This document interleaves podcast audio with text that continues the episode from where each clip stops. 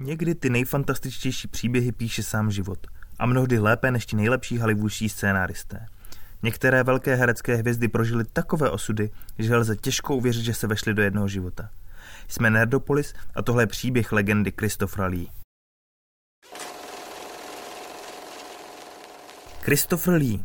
Celým jménem a titulem Sir Christopher Frank Carandini Lee se narodil dvacátého sedmého května v Londýně jako syn podporučíka z šedesátého královského střeleckého sboru Joffreyho Trollope Leeho a jeho manželky, hraběnky Estelle Marie, která pocházela z rodové linie Karla Velikého.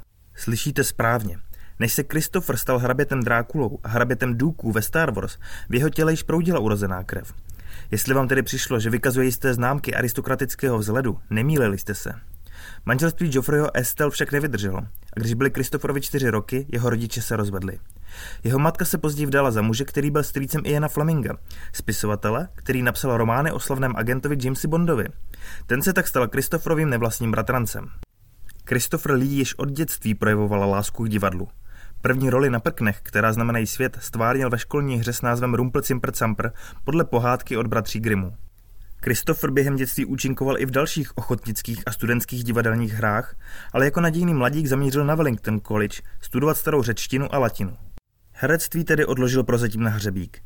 Během studií Christopher mimo jiné udivoval jako zdatný hráč kriketu a obstojný šermíř, leč v dalších sportech, jako třeba v hokeji, fotbalu, rugby či boxu, se mu tolik nedařilo.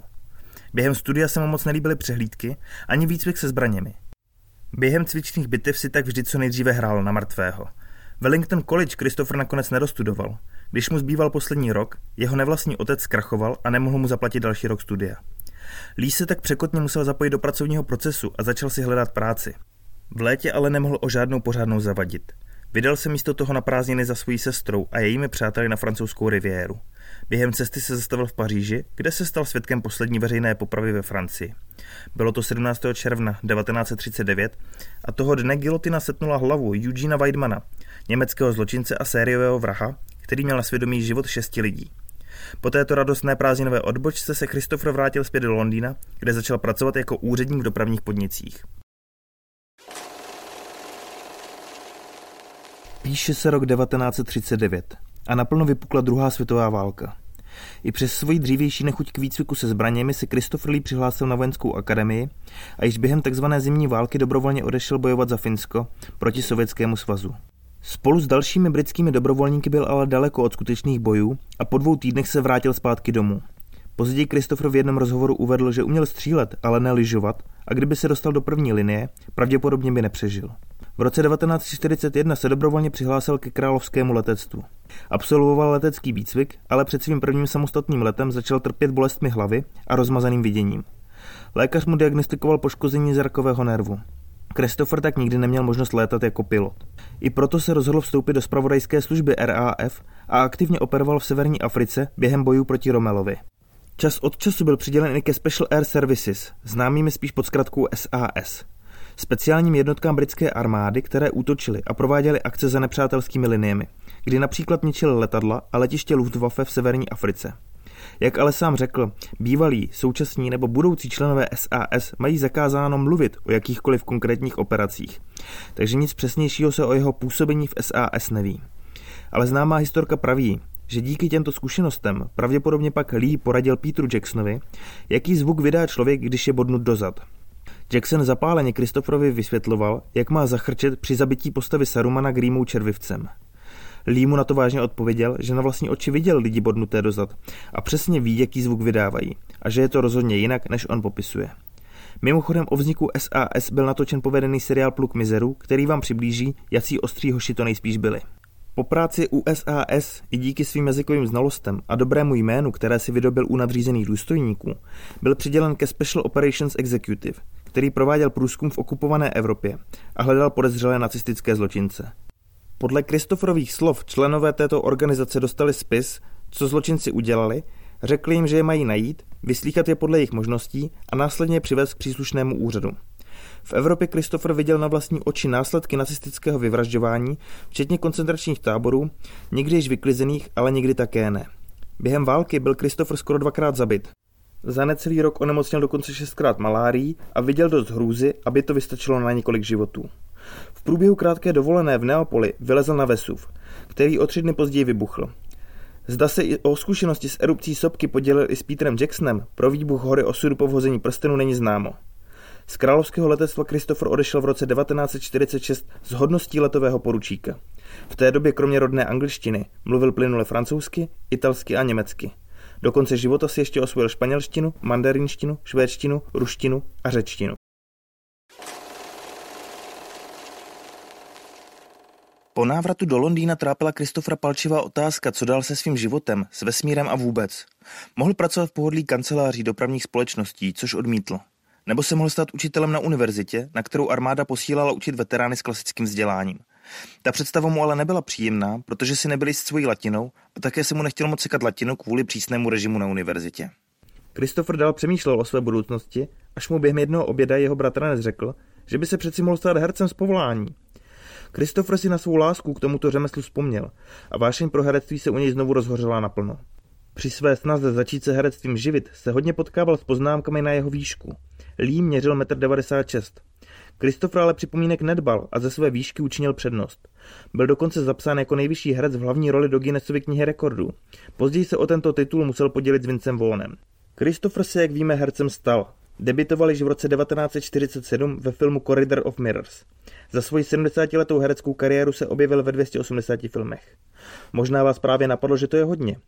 Ale například Eric Roberts, bratr slavné Julie Roberts a charismatický mistr vedlejších rolích, se objevil dokonce ve víc jak čtyři sta padesáti filmech.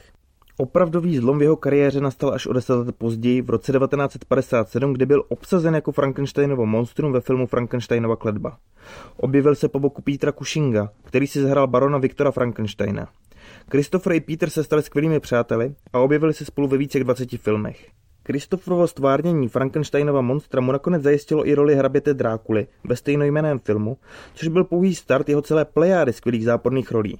Za zmínku stojí doktor Fumanchu, Mumie, Lucifer nebo třeba Grigorij Rasputin.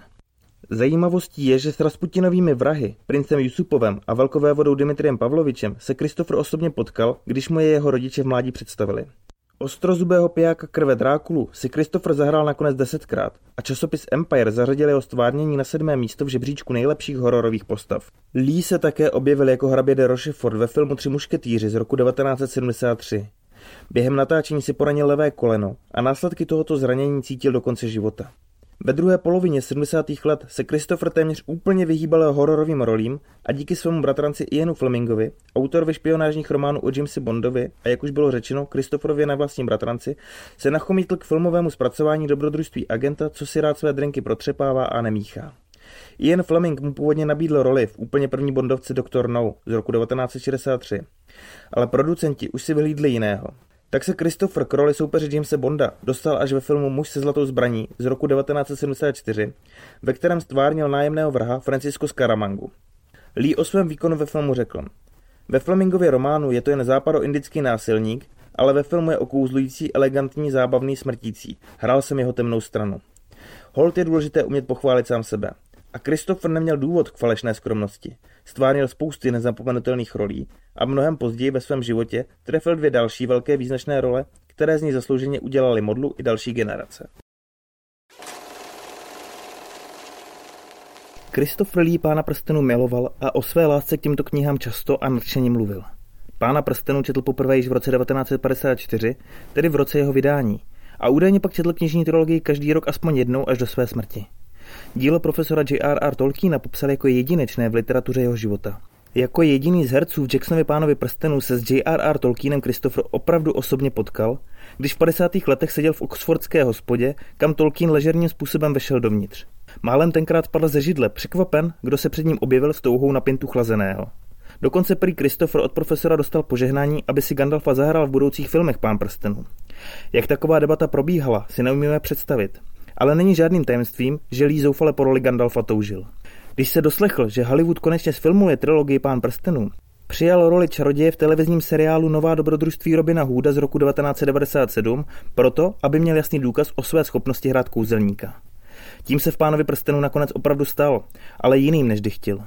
Peter Jackson dal Christopherovi roli ve filmu sice hned poté, co se s ním setkal, ale musel mu sdělit, že vysněnou roli Gandalfa už dostal Ian McKellen, kterého si všichni z castingového štábu zamilovali.